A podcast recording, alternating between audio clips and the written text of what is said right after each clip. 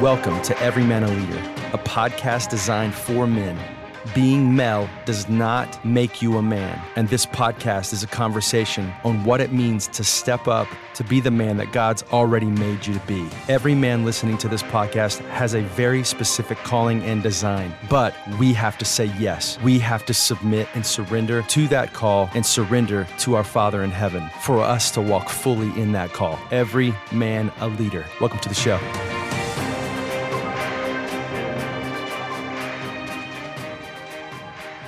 Why is it that we play at such a low level? I think what's interesting in this particular episode is Brad dives into a lot about our identity. There's some things that he goes into that allows us to understand why we do what we do, but also too why we play at a low level. And it seems to be wrapped in identity. If we're honest, most of us don't really like where we're at. So what gives? I believe this particular episode might be one of the more important ones that we dive into. One of the things that I love about what we do here at Every Man a Leader is we go head first into the deep end because if we're all honest, most of us are tired of the shallow end, especially in church. Most of us are tired of coming to Sunday service and playing a low level game, playing a shallow game. And that's just not what we do at Every Man a Leader. As Brad jumps in, he'll actually start with this particular thought is that generals and geniuses journal. Why am I bringing that up? Because it's time to get your pens out, get your notebook out, get your journal out, take notes, because this might be one of the most or more important episodes we will ever have and ever do. Welcome to episode five. Seated tonight.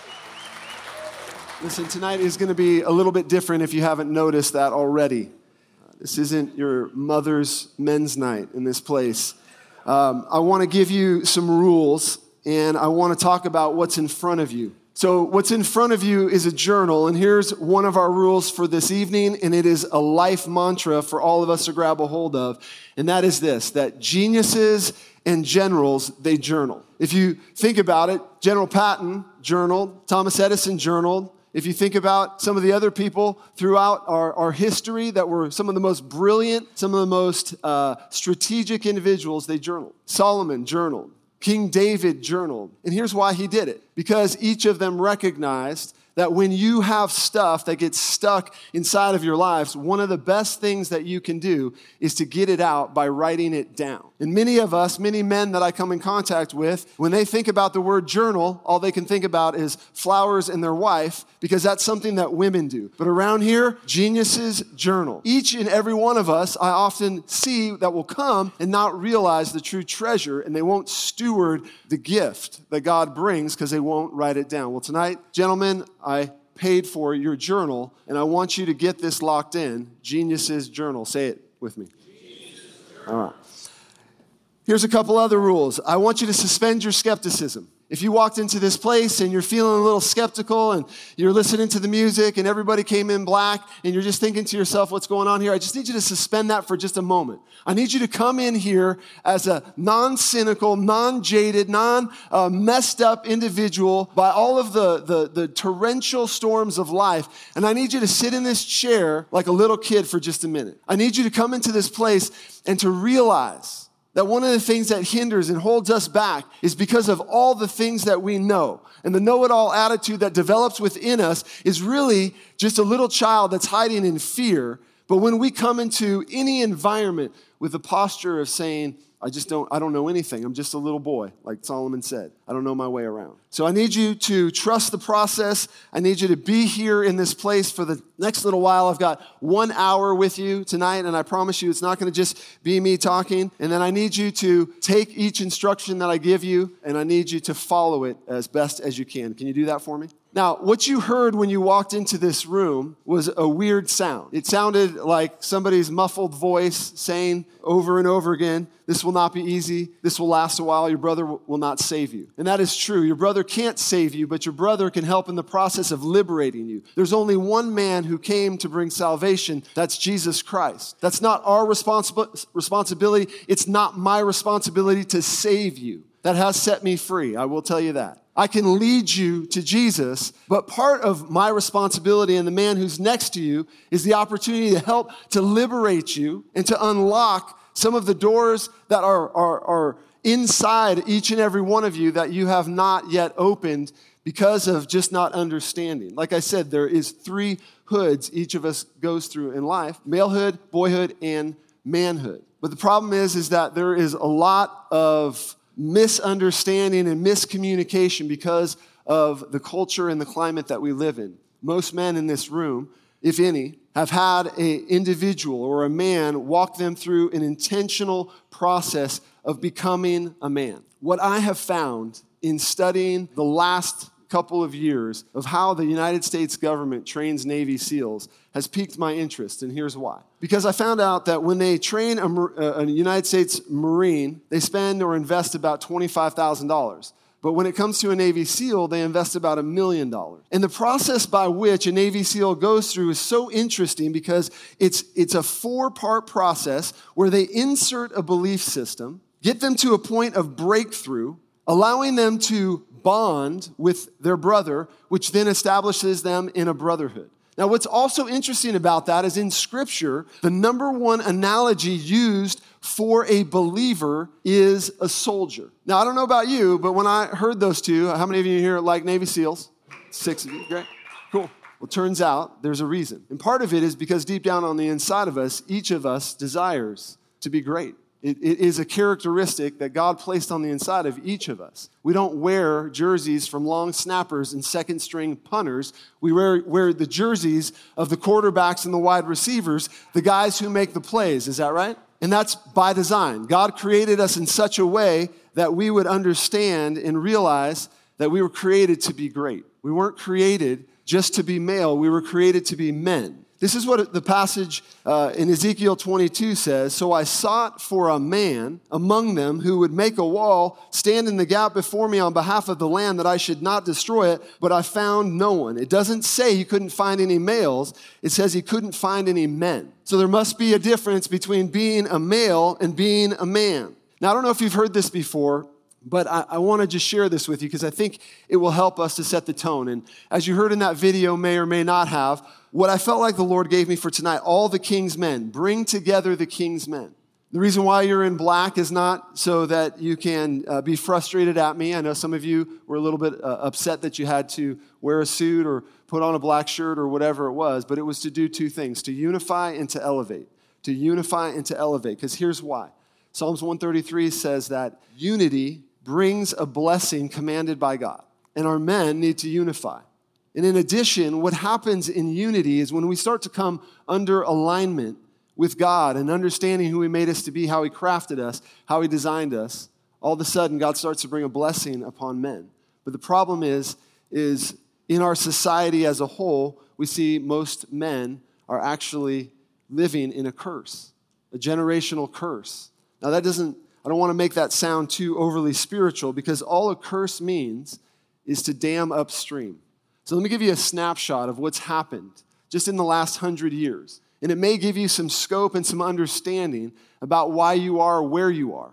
But if you go back a hundred years and you look at the way that the enemy has come against the family, it tells a story why many of us have not had the type of men leading us in our lives and why some of those who have abused us and hurt us ended up doing so. But if you go back 100 years, you'll see that the, the crux and the center of the family life was an agrarian community where the family worked together, spent time having meals together, and somewhere along the line, there was this pitch made about the Industrial Revolution. And just about that time, the pitch was that we're going to have all these incredible things. It's going to be so amazing. It's going to be so awesome. And they bought in. And so, what happened to dad is he left the home. He went to a factory where he no longer was a creator and he became a, a cog in a wheel, right?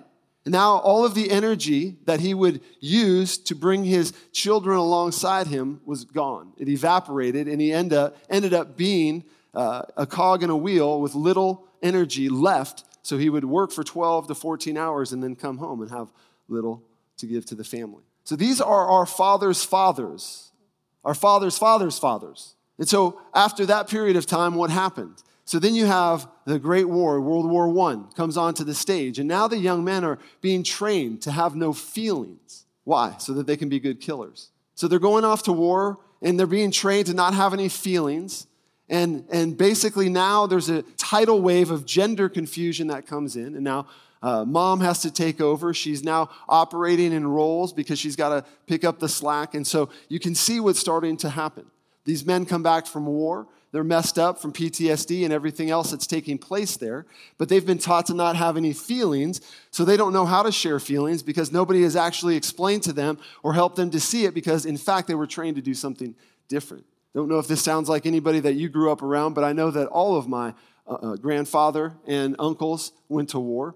All of them kind of had a characteristic of this. I remember under, looking to my grandfather on my dad's side to be able to give me some instruction, just some words, something of encouragement to help me down that path, but he didn't know. He barely said any words. And so, what I ended up with is at about 13 years old, I had a conversation with my father with, that went something like this Hey, son, have you gotten laid yet? Hey, dad, I'm 13 years old. Uh, no, my parents divorced when I was two, but I was living uh, in California with my mom. But my conversation with my dad, and I don't need you to be freaked out because my dad's an awesome dad. He has unconditional love. He just didn't know how to help me be a man. He knew how to be, help me try to be a male, but he didn't know how to help me to be a man. And I said something to the effect of, Dad, I'm a, I'm, I go to church. I'm a Christian. No, I'm not doing any of that stuff. But inside, I had no idea who, who I was or what my identity was. But I was confused because the one who was supposed to lead me was taking me down a path that I wasn't sure of. And so I'm looking to him to give me some direction,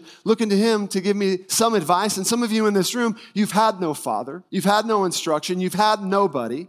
Or some of you have had someone who was abusive, somebody who didn't know because nobody showed them, nobody helped them. And so what do we end up with? Our current state of affairs, which is a curse. Extended adolescent, the suicide rate for men over 60 years old is the highest it's ever been. It's crazy. Women 50, at 50 years of age are now divorcing, leaving their husbands like never before. We're broken, we're busted, we're bored, we're burned out, and we don't know why. We don't have any idea of why we're where we are. We're not sure. We don't know. We come to church. We know that there's an opportunity and there's an answer, and God says some things about us, but the stories that are running in our minds, the records that are playing over and over, and the lack of diligent instruction to show us how and show us the way are devoid. Meanwhile, guys, when they come and I watch, and because I get a chance, I'm starting to see a breakthrough in the light. They, they're desiring and hungry to share their story, but they're feeling just a little bit intimidated because what will happen if you reject? What if I tell you that I've been struggling with porn? What if I tell you that I've been having an affair? What if I tell you that I'm an alcoholic? What if I tell you how I sedate and suppress myself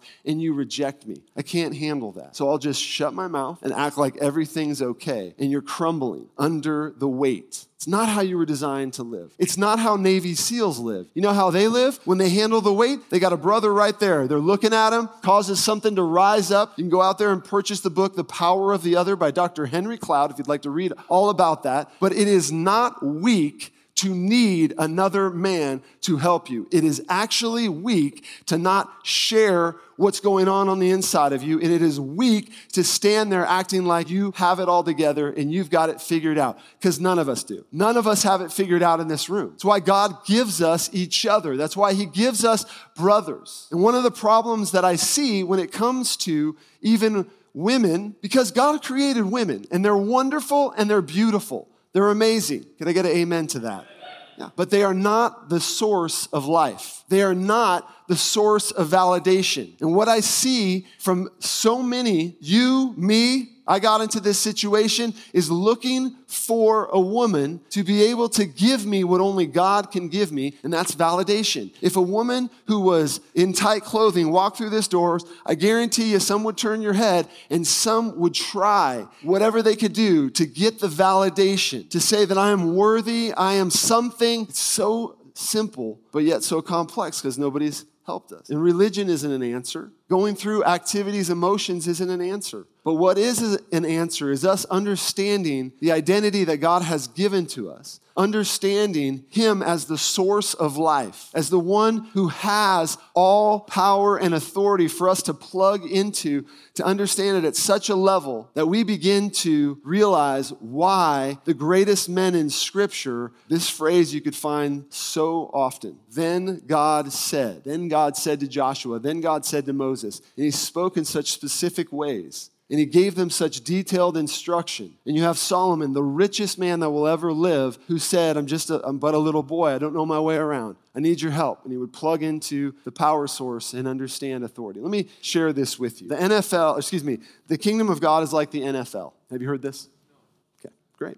Each game on each field in each st- stadium, there will be three teams that take the field. There's always three teams in a football game. There's the home team, where the fans that are of that field are cheering for them. Everyone agrees with them. They're the home team. The visiting team, typically they're the enemy. They're invading the territory of the home team, which means a war is about to break out. There's going to be conflict, there's going to be chaos, uh, and there is going to be people that are going to be taking sides. But the third team is the team of officials. Now, this is the group of men that stand in the midst of the chaos and the conflict on the field in order to bring order to the confusion. Their job is to manage the conflict. Now, these officials, they don't belong to the home team or the visiting team. They belong to the league. Their commitment is to 345 Park Avenue in mid Manhattan, New York. Way up north is the kingdom of the NFL. Now, this kingdom of the NFL has assigned these officials to represent or represent them in the field of play.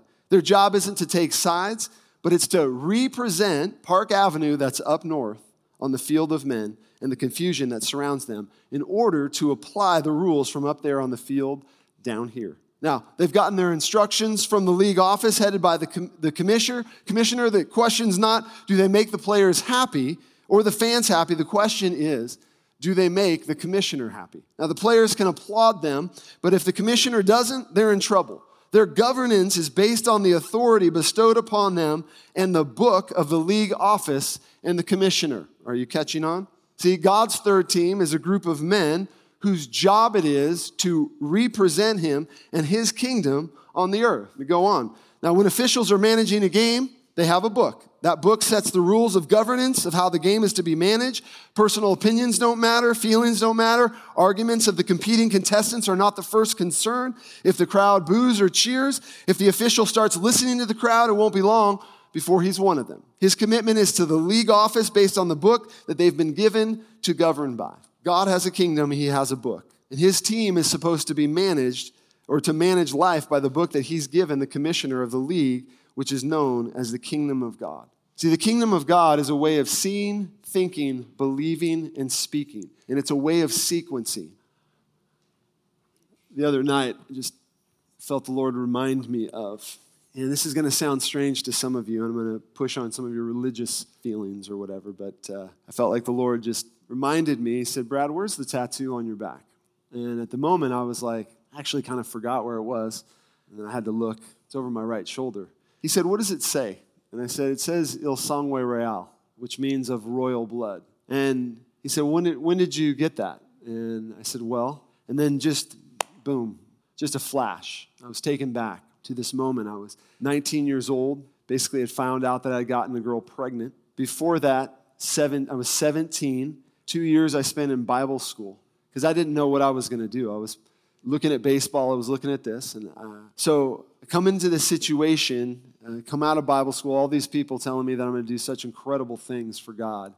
And then this situation happens. I'm living with my dad my grandfather, my brother, my mother, my brother, or excuse me, my, my grandmother, my brother had just finished college. He was kind of in a quandary, and I just was lost. I didn't have much of an identity. I didn't know what was going on. I, I just was lost. And I remember the people that were surrounding me. These were people that I went to Bible school with, telling me that, how can God use you? And I listened to their voice. I listened to their voice loudly at the time. And I pretty much started to just play that record over and over again. Basically, God, I deserve plan Z. I deserve the worst of the worst. I deserve whatever it is. But I heard this faint whisper. And this, I hope, will encourage some of you about the voice of God. I heard this faint whisper I have plan A for you. And when I heard it, I just, it was so contrary to everything else, everything that was trying to destroy me, to tear me down, to, to tell me that I would never be able to get up, rise up from this situation, that I just felt so inferior and I heard this voice so faint. And when I kept hearing it, I, I broke down in tears. And I started to listen to it more than I listened to all these other voices that were coming at me. And I started to move from just uh, l- listening to it to start saying it out of my mouth. The Bible talks about this. It says the word of God is near you. It's in your mouth and it's in your heart. This is what I know about how God created us. He created us with two processors, a brain and a heart. Both of those are coming on the scene of helping people more and more to realize that those two processors are so key to you actually extracting the reality of who God made you to be and the identity for you. But you need it not only in your mouth, you also need it in your heart. And when the Bible talks about the heart, I'll tell you in both the Hebrew and the Greek, it uses two different words than it does for spirit. For those of you who grew up and maybe you heard that your heart was your spirit, but I believe this that our heart literally is the heart that's in our chest. Here's why I know I, I believe that.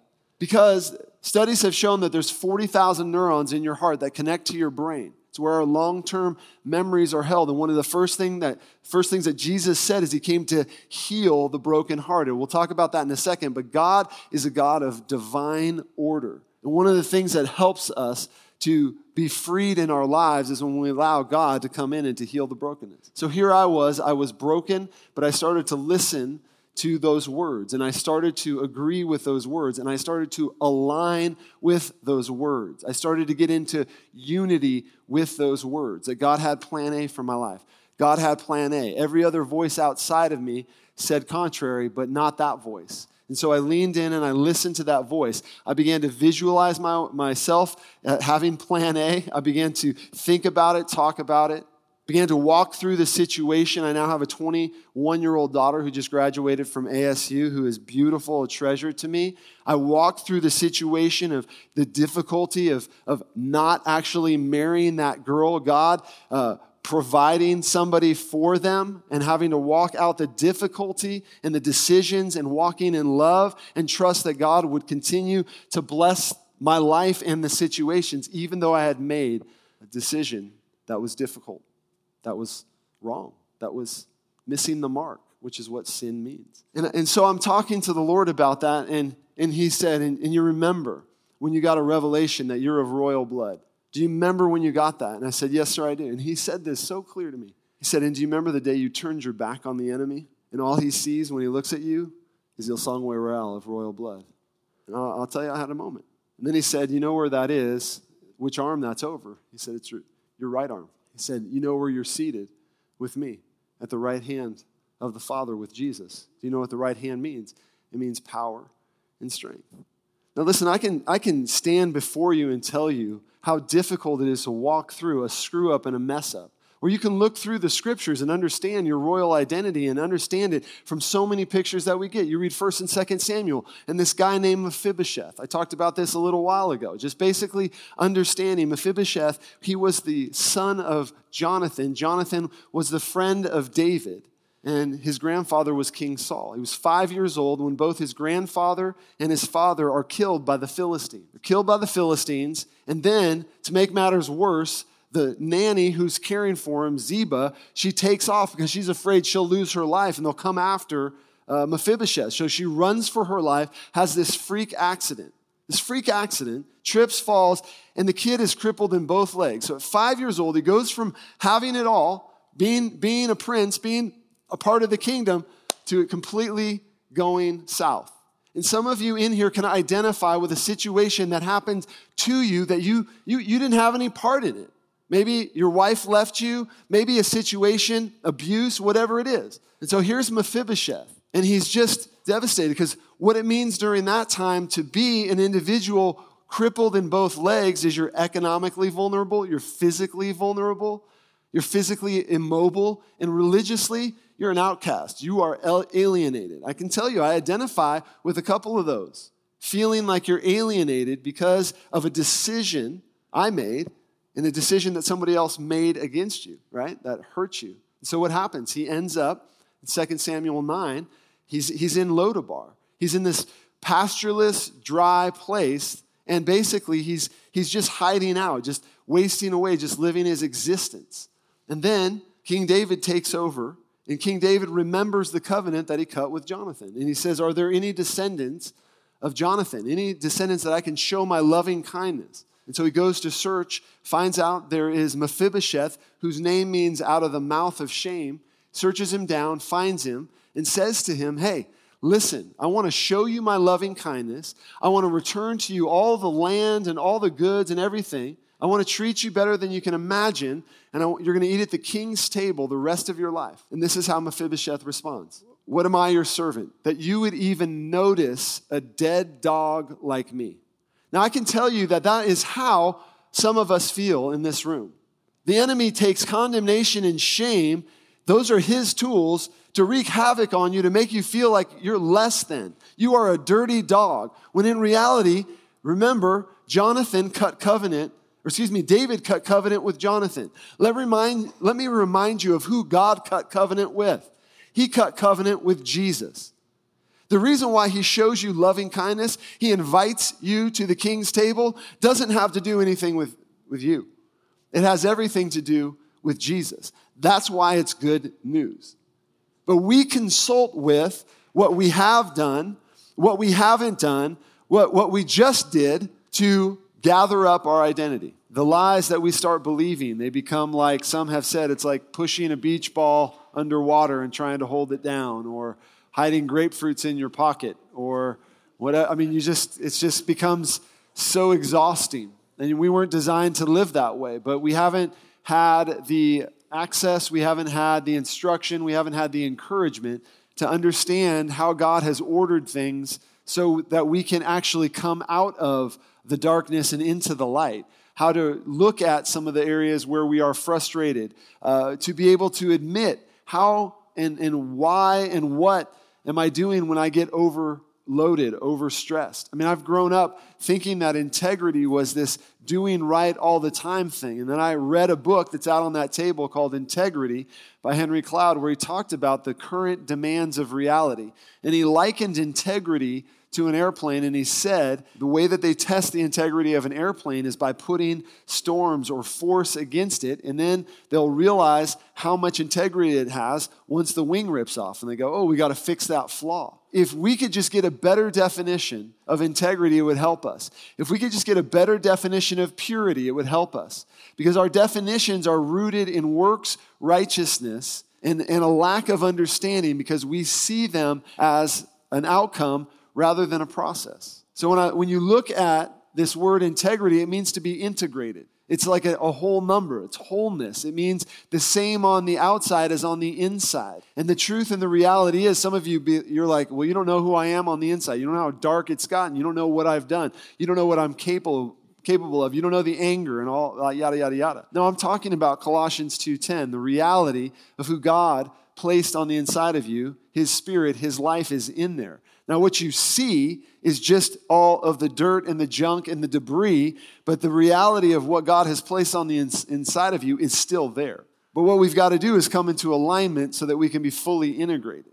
You're supposed to get your identity from the Father, and then from that, you obey. But most of us, we obey to get our identity so that the Father will approve of us. But the Father already approves of us. That's the good news. And when, we understand that, we take and receive our identity. And out of understanding that I am a son and a child of God, then I'm able to respond in obedience to Him. Why? Because I'm loved and I'm valuable. So some of us don't understand the order even of Scripture as it relates to if you said, What's true spirituality? I've heard many say, Love God, love people. Sounds right, but it's not complete, it's not whole. Because the Bible also says we love Him because He first loved us, which tells me that if I'm going to understand fully the, the blessing and come into alignment, I have to allow God to love on me. And if I allow Him to love on me, which is why in my quiet time, I spend time allowing God to love on me, that's what Zephaniah says. He sings over us with His praises, and I need to hear that. I need to receive that. Why? So that I can take on an understanding of my identity. What happens, I think, for us and to us is when we begin to understand this order that God has, and then what has He given me to steward? I mean, the Bible talks about these pillars that God gives us to protect. He gives us a, a physical pillars. He says, Your body is the temple of the Holy Spirit. He says, you know, obviously your spiritual life, your, your, uh, obviously meditation and time with the Lord, time in His Word, is not just so that we can do something religious. It's where we go to get instructions from the King so that He can, he can direct and navigate our lives. We need that. It's a place that we go to get our identity, to get our value, to allow Him to sing over us. Because I don't know about you, but week in, week out, I get exhausted, I get tired, I get overwhelmed. A lot of stuff happens. I hear this voice, I hear that voice, and I need to hear His voice. I need to be with Him, right? Then we have, obviously, our uh, relational life with our, our children, with our kids. We have our emotional life, which is something that we discount, even though David said, I'm needy and afflicted. We, don't, we, we, would, we hate to say that as men. But the truth is, if we're going to guard the gates that God gives us and the pillars of power that He gives to us, then we have to be able to understand the simplicity of guarding and protecting those pillars. Emotions are one of the things that God has given to us to help us handle the stress of life. But when we never get those emotions out, we never talk to somebody outside of ourselves internally, we become a hurricane. You weren't designed to hold all the stress. You're not designed to do it. Here's why because you're finite. You're unfinished and you're finite. God is not. He is infinite. He has all wisdom, He has all power, He has all authority. You do not. Your financial life is a pillar in your professional life, the work that you do. And each of those areas can get overly complicated. I don't know if you're like me, but when I think about my physical life and all that I have done, all of the stuff that I've gone through, whether it's CrossFit or five by fives, Olympic lifts, or and the truth is, is we don't need more information. We need the simplification of information. We need to understand how we steward what God has given us and why we steward it, because it is the place where we get power in our lives. God said He's not giving you a spirit of fear, but He's giving you a spirit of power, love, and a sound mind. But these are the areas that the enemy comes to attack us. And you, you ask yourself have you had any physical uh, limitation or a place where you haven't taken your, care of yourself physically, where the enemy has come and he's tried to derail you, take away from you? Yes. What about emotionally? How long has it been since you've sat down with somebody and actually answered the question, How's it going? Honestly. You know, I had to, I've the last two years have had to go away to get a coach to help me because I've been emotionally immature. It sounds funny to say it to a group of guys, but the truth is, I didn't know how to answer the question. What do you need, Brad? I have no idea. What's gone on the last four weeks, Brad? What's three words to describe it? I don't know. I can't even remember anything. See, and what I found out is the guys in here that have gone through AA or some other program, they realize because of how intense emotionally life is, they've got to meet with somebody sometimes two, three times a day. Anybody say yes to that if you've gone through that? Yeah.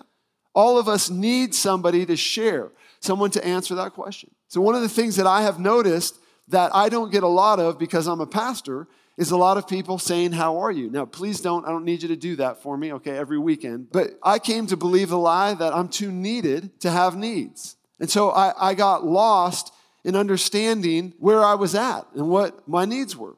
I thought it was weak to tell somebody what I was going through or that I had a need. And most of the time, I just didn't know. But here's what I'm telling you it's genius from Scripture. And you see it in the life of King David, who was a man after God's own heart. He would cry out to the Lord, I'm needy and afflicted. He had Jonathan in his life, he had a Nathan, someone who was a truth teller, to come alongside.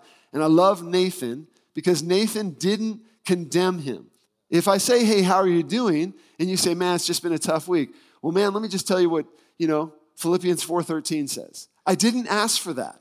Don't give unsolicited information. Here's how we're going to grow. And this is all I want. This is for the evening. Take it, write it down. This is what I want this year for our men in this church. For us to be able to ask another man this question What do you need? When they express their day, week, month, whatever's going on.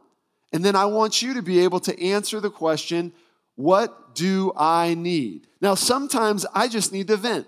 Sometimes I just need to let it rip. And I just need somebody to allow me to just be crazy for just a second and vent. Anybody in here need to vent sometimes? Okay, there you go. There's 15 of us. We'll start our own small group. But sometimes I need advice. And sometimes I need prayer. Just before I walked in here, I had a brother uh, that grabbed me and just prayed for me. I needed that. It was great. Why? Because it's daunting. I haven't set up this format, I haven't done it this way, but I'm wanting us to engage in a different way than us just coming in and doing what we normally do. But, but that person doing that for me was fuel. I sit down and I'm not good at this. I'll tell you this. I've admitted it to some of the guys that I've sat down with. I'm like, I, I want to I wanna try to solve this. I want to tell you something. But by and large, recently, some of the situations that some of the guys in here that are surrounding you that are dealing with, I can't. And God's like, You can't. I can, but you can't. So shut up and just listen and ask, What do you need? What can I do for you? And what I would love to see is a group of guys just saying, Hey, Give, give, me, give me three words to describe your last four weeks. And there's going to be a big question mark. Some of you who this is, you know, not something that you've practiced in your life with any regularity, you're going to get real skeptical. You're going to get kind of an attitude with me. And I'm just going to ask you to not have that. And I'm going to ask you to dig in and look at Scripture and read the Psalms with different lenses than you have before. And you're going to see a man who crafted the Psalms by putting pen to paper and expressing emotion. And some of you, if, if you're like me, and it's been a little while since you wrote your wife a love note, and then you sat down to write it to her, and you felt like, God, I used to do this. I used to do this all the time. And you read some of your stuff, and you're like, who was that guy? But you've gotten so rusty. Why? Because you haven't expressed anything recently. It atrophied. It's just normal life. It atrophies. But guess what happens when you start to write out? It's why some of the practices like SOAP, scripture, observation, application, prayer, writing your prayers out make a tremendous impact and a difference because it gets it out of here and it gets it onto paper. So there's some simple things. So here's, here's what I'm going to ask you to do. I'm going to ask you to find somebody that you didn't talk to. Okay, we're going to wrap up here. I just want you to find somebody that you haven't talked to already, and I just want you to ask them that question. Three words to describe your last four weeks. What do you need? Let's see how it goes. As Brad wrapped up this particular message, he again brought up the concept, the philosophy, and the narrative of Six Strong, the six areas, the six pillars that every man needs and must steward if they are to be a integrated man. But if you catch it correctly, the foundation is the love of a father towards his son. We got to get that first. Six Strong is just a name. The ultimate premise and the ultimate goal, and the reason that we would even bring that up, is full blown discipleship, is full blown followers of Jesus. Look, we don't follow some weak man or some weak leader leader. No, we follow the King of Kings. We follow the Lord of Lords. We follow the most mentally tough man to ever walk face of the earth, as you've heard us say many times. We follow a Savior that took your sin and my sin on a cross. For the joy that was set before him, he endured that cross. It is our reasonable service to be six strong. This isn't weak language, this is strong language. Romans 12 talks about this. It is our reasonable sacrifice. In view of God's mercy, we present our bodies holy and acceptable because it's simply reasonable based on everything that he's done and led us to and is leading us to. This is what every man a leader is about, and this is what we will continue to have conversations about. The six pillars spiritual, relational, emotional, physical, professional, and financial. The premise and the purpose is to be completely integrated so that we can walk fully in what God has called us to be. Thanks again for listening. We welcome you to the Six Strong conversation, and we will see you on the next episode.